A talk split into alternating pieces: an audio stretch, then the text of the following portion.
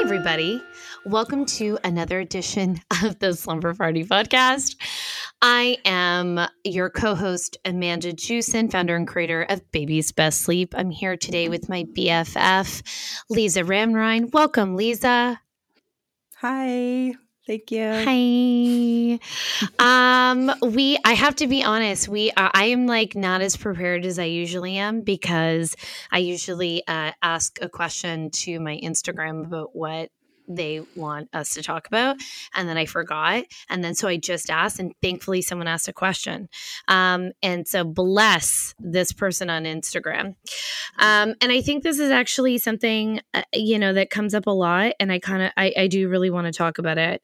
Um, so anonymous person on instagram says co-sleeping during the newborn stage why is this so frowned upon? Um, so I think this is a great opportunity to talk about uh, a lot of the myths, a lot of the realities, and some of the risks involved in co sleeping and why it has such a bad um, rap. So I, at first I I want rap. uh, there's so many. I'm the backup singer. Rap, rap, rap, rap. Oh my gosh. You know those TikToks that are out right now? Um, have you seen them of the people who like take background singers and they they're pretending to be the background singers and they do this like hand dance in the have you seen it I mean, I've seen all the TikToks, honestly. Okay. So I'm sure I have. I, I live Just go ahead and tick. I know. and my husband and I's, it's so funny. We were talking about this. Um, I just got back from Disney, from Florida. That should be a whole other podcast. Um, how to go to bed at 8.30 every night when you're 40 um, go to disney. That's how you do it. Yeah you don't have um, a choice. Yeah exactly. Got insomnia? Take your whole family to disney. It will it'll figure that out for you real quick. You don't even have a yep. like brad was like want to watch the show? Life. i'm like literally literally. Um okay. Uh i literally i had a existential conversation with brad being like I'm getting really clear on insomnia. You know, are we just not as active enough? Like I am having no choice but to sleep. And are we not active? Are we not moving? Are we at our desk? And we simply have not burned off enough energy for the day. That's, mm-hmm. you know, a, a whole other podcast episode. But I'm getting ahead of myself. Um I was thinking about, you know, this topic in particular about when, so today is my daughter's ninth birthday uh, nine years ago today. She was born. And little let me just walk born. you a little hug. so the a funny story about that is we were really having trouble naming our first daughter and i said hey lisa ask the boys what do they think a good name is and henrik said he made this little video and he's like i think we should name her hug and so we may have called her Hug for a little while. it was cute. Did she was a little hug. It still says Hug birthday in my phone calendar for this for this day. Yeah. Oh, she's such a little monkey. Okay, so she's born, and I knew that babies didn't sleep because a hundred people told me. Um, but I guess I was surprised. Like I thought that they would wake frequently, but when I had uh, Winnie, I had her in the morning. Things were okay, and then I had to stay overnight. I had to stay one night, and I remember being like, "Okay, do do do." You know, I'd rock her or I'd feed her. She'd fall asleep. It'd be like, "Great." I'd put her in the like, I don't know, plastic thing that they had for babies in the hospital and I put her down and she'd be up immediately. And I was like, what the fuck? And I'm like, you know, doing this over and over again. It's like one o'clock in the morning. And I remember a nurse coming in to check on me. And I was like, hey, does someone like um, take the baby at any point? She's like, no, that's yours forever. I'm like, right, right, right. Okay. Um, because you cool, know, you watch cool, a movie cool. and someone takes your baby and it goes into a room with other babies and like yep. nurses look after them. I was like waiting for like someone to come and take the baby for me. That doesn't happen. Uh, just so you know, that doesn't Not happen. Um, the movies are lies. Um, yeah. So they did all that. And so I'm doing all these things and she really wouldn't like sleep at all. And I remember holding her and kind of like dozing in the hospital bed. And then a nurse coming in and being like, that is so unsafe. You can't do that. That's the number one. But And I was like, literally, there's no other way for her. She wants to be on me. I was just sitting. She was on my chest. I can't do anything about this. Thus beginning uh, uh, you know, my foray into sleep. Now, the short story of that is I am not good at co sleeping. So I was like open to it. I brought her home. I kicked my husband out of the bed. We have a king size bed. I was like, you go sleep over there. I made lots of space, no blankets, but I still like I couldn't shut my mind off about it. Um, and we couldn't really co-sleep. So I I made a concerted effort to move Winnie off my body ever so slowly. I would head over to my TikTok. I have like a literal video showing you what I did over two weeks. If you want to watch that, it's on my TikTok. um, so when people ask the question, you know, why can't I sleep with my newborn? I swear, although that's not what we do at Baby's Best Sleep, I know exactly why you would want to do it. I know uh, uh, like there's no options. I also know that my kid had a, relatively chilled temperament that allowed me to move her off my body over two weeks. I know now, I know seven years doing this job, working with literally thousands of clients, hundreds of newborns, that you don't really have an option sometimes. I understand you. So I'm, I am with you. So I'm going to talk on both sides here about why you would do it and why you really need to be thinking about safe sleep. And a disclaimer that I work in sleep, I cannot recommend anything to do that is not a part of the Canadian guidelines for safe sleep. So, the Canadian Pediatric Association and the American Pediatric Association both say that co sleeping is not safe and does contribute to SIDS when you get really into so i'm i'm telling you that because i think it is really important for you to understand your own risk level when you do that mm-hmm. i am mm-hmm. not recommending that anyone is co-sleeping i also understand that everyone is making risk based decisions every day, including the decision to sleep train, right? So there's no risk free situations, but this is this is a part of the podcast where you know, if someone said I listened to Amanda Juice, Amanda Jewson's podcast, and she told me to sleep train. That I would be like, I am telling you not to sleep train, be or not to. you can sleep train. I'm not telling you to co-sleep. Do not co-sleep. Um, however, if you absolutely have to, um, and uh, you want to or you know it's for you um, there's some things to consider. And actually i think like we're probably my guess is we're going to see those guidelines soften from both countries pretty soon. Um, okay so let's let's get down to brass tacks. Um, generally what happens with co-sleeping and we're still seeing um, i don't have the exact source in front of me and i hate when i don't but i'll try to find it and link it in the notes um, but we are still seeing a considerable amount of unsafe sleeping situations leading to infant deaths. This is also why the American Academy of Pediatrics and honestly the entire United States government really pull back on any sleep assistive devices. These are things like baby sleep positioners, um, baby swings, uh, anything that has the baby sitting upright, the snuggle me's, the swaddle me's, the uh, what do you call it, the DockATots. These are all considered unsafe sleep devices, and generally because they, you know, when you look at the deaths of babies, and you know, even one death is too much. We're looking at babies that are using these products for an extended period of time and not in the way that they were ever intended. Um, so there are really significant risks to using these products. Um, but then when you tell these parents, okay, you can't use this, you can't use this, you can't do that, you can't go sleep, you can't do that, what ends up happening is you end up being Amanda in the hospital with a baby on you, laying on your couch. Now, the couch is the single most dangerous place where you can be sleeping with your baby, and it happens by accident all the fucking time. So mm-hmm. and and then when you look at like the data of who that's happening to, it's generally happening to marginalized communities, racialized communities, low income communities and communities with less education. So you know, if we can just get the word out about safer options, personally, I'm of the belief that there is probably a way to do this safely. And with all of that information, I think you're probably going to see, just going back to the American Academy of Pediatrics and Canadian Pediatric Association, um, softening their guidelines on safe sleeping to include safer co sleeping options. Because if we can say, hey, you sleep in a bed in these certain, certain situations, you're going to lessen the chance that baby's sitting on a couch with a parent. Yes. Bam. Yeah. Lisa, you've done some co sleeping in your Yeah. day. What Mhm. did you do to work for you? Mhm. Um, uh, it was like it was really survival. I don't. It's not always my first choice, and like just like what you're saying, I've be holding the baby in bed and like falling asleep and all that. So, um, yeah. I mean, my.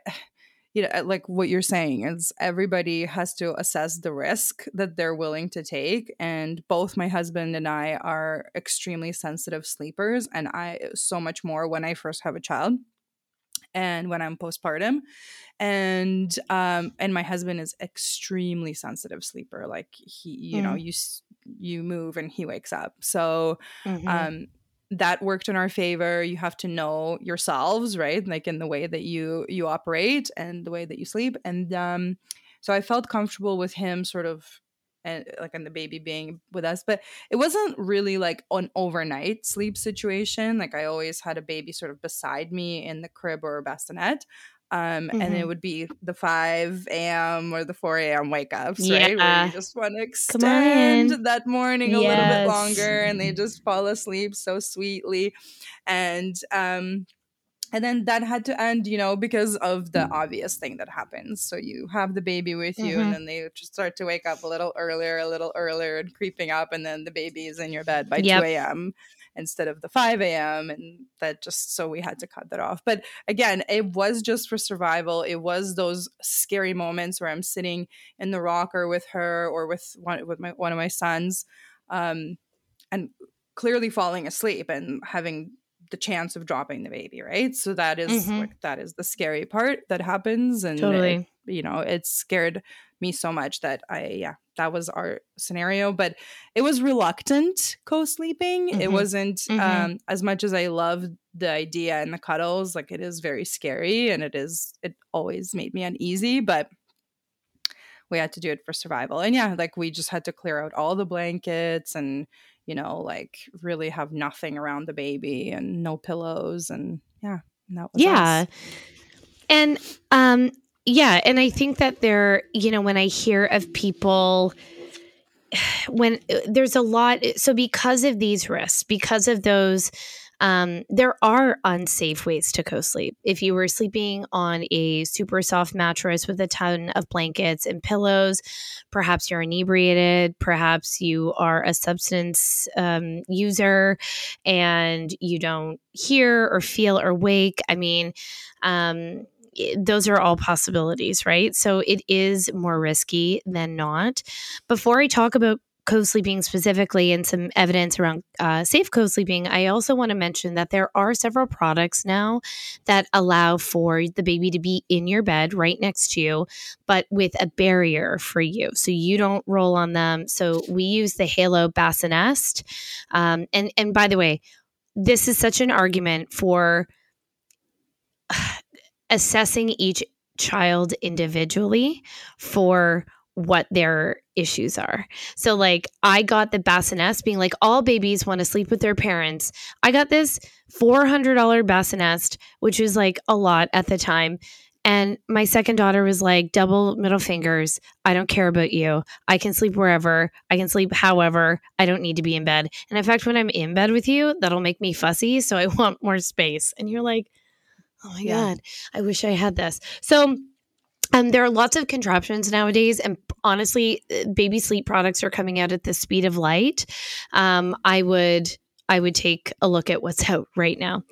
Um, but Yeah, Emily I Oster, it, by the way. I love the Bassinest, and I think you passed yours down Mm. to me. And it, Oh, that good. was that was the solution that we had. Like that was Yep. so helpful, and just feeling her and hearing her, and she's right beside your face, and like there's so Mhm. many settings to adjust it, right? And it's it's such a great, right? Is it? and you can buy them. thing Yeah, that goes in. Yeah, yeah. It's like the one that No, stands it- beside your bed, right? Yeah. That's right. And it like yeah, if you really want to do that weaning, you can like a little swivel it out and it's honestly yes. it was so great. It's it's, it's a really good great. bassinet. Yeah. I would buy it used if it's out of your budget too, because most people only use it for three or four months. Like it's not something that gets a lot of use. I believe that bassinet has been passed through like four members of my family at this point. Yeah, and it went to Clayton's cousin. So thank you. there you go. The gift that keeps on giving. Yeah. Um, so, when we want to talk about safe co sleeping options, this is like the millionth time I'll recommend Emily Oster's book, Crib Sheet. And the reason why I keep recommending Emily Oster specifically, it's not because I don't have a lot of resources. It's because what Emily does, or Professor Oster does in her work, is she distills the best evidence. So she's looking at a, a, range of studies, a range of evidence, and then she puts the best, most convincing evidence in the book for you to make your decision. So within the book are several sources that you can go and do additional research on. She also starts the book, I've said this before, explaining what a good study is. Now, I had to go back to school to learn this, and this is why when you look at, um, you know, people throwing out, well, I read this study and I read this study. What I love about Crib Sheet is she gives you like a checklist to assess a study. Not all studies are created equally. We need to think about the amount of the sample size, um, who's reporting on it, etc. Anyway, she goes all over that in the book. But there is a chapter in her book called Sleep Position and Location. And so she talks about, you know, sleeping on the back. So we know, and she talks about this in the book, immediately when, you know, in the 80s, you would put babies on their tummy to sleep because babies do sleep really well on their tummy, by the way. But we were doing that when we did the back to sleep campaign, I believe in the early 90s. So we told parents, put your babies to sleep on their backs. The rate of SIDS, and SIDS is a catch all for any unexplained infant death. SIDS and asphyxiation are two different things. Someone will yell at me on the internet about that. I'm aware of that. I'm going to use SIDS interchangeably for all unexplained infant death.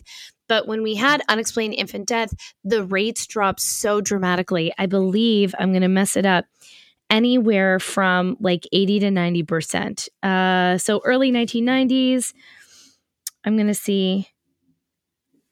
Okay.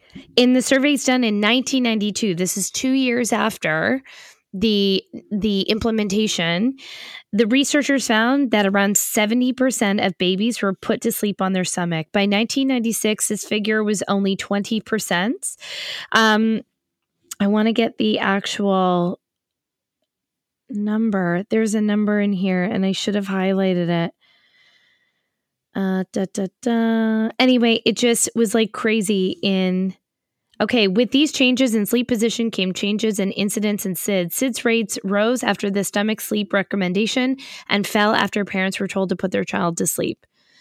Um, anyway, I think she starts to talk about it. And this, by the way, it doesn't go for, or this recommendation isn't appropriate for babies that are rolling on their own.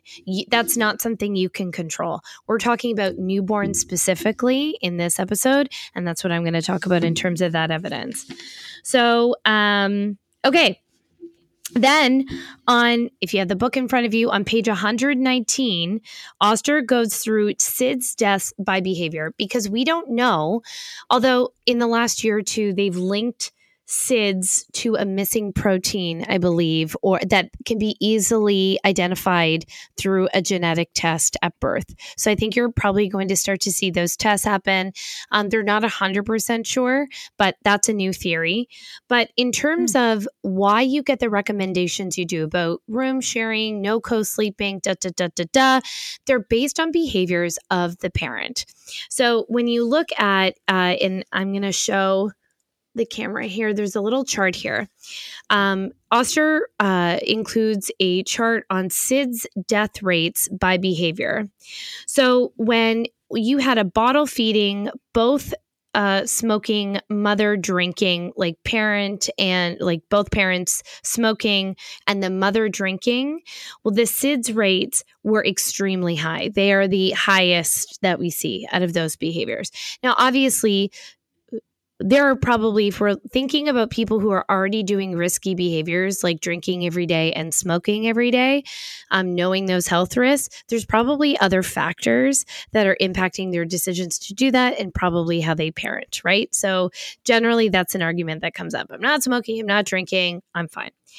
Um, the other uh, is breastfeeding, both both smoking and no alcohol. With no alcohol, we see the risk go for from um, uh, like quite like it almost halves the risk simply by mm. breastfeeding. Okay. Um, then we see breastfeeding, mother smoking, no alcohol, that decreases uh, further. Finally, when we get to breastfeeding, no smoking, no alcohol, and uh, co sleeping, we see the risk go from not bed sharing from 0.08 percent risk to 0.22 risk for those who chose to bed share.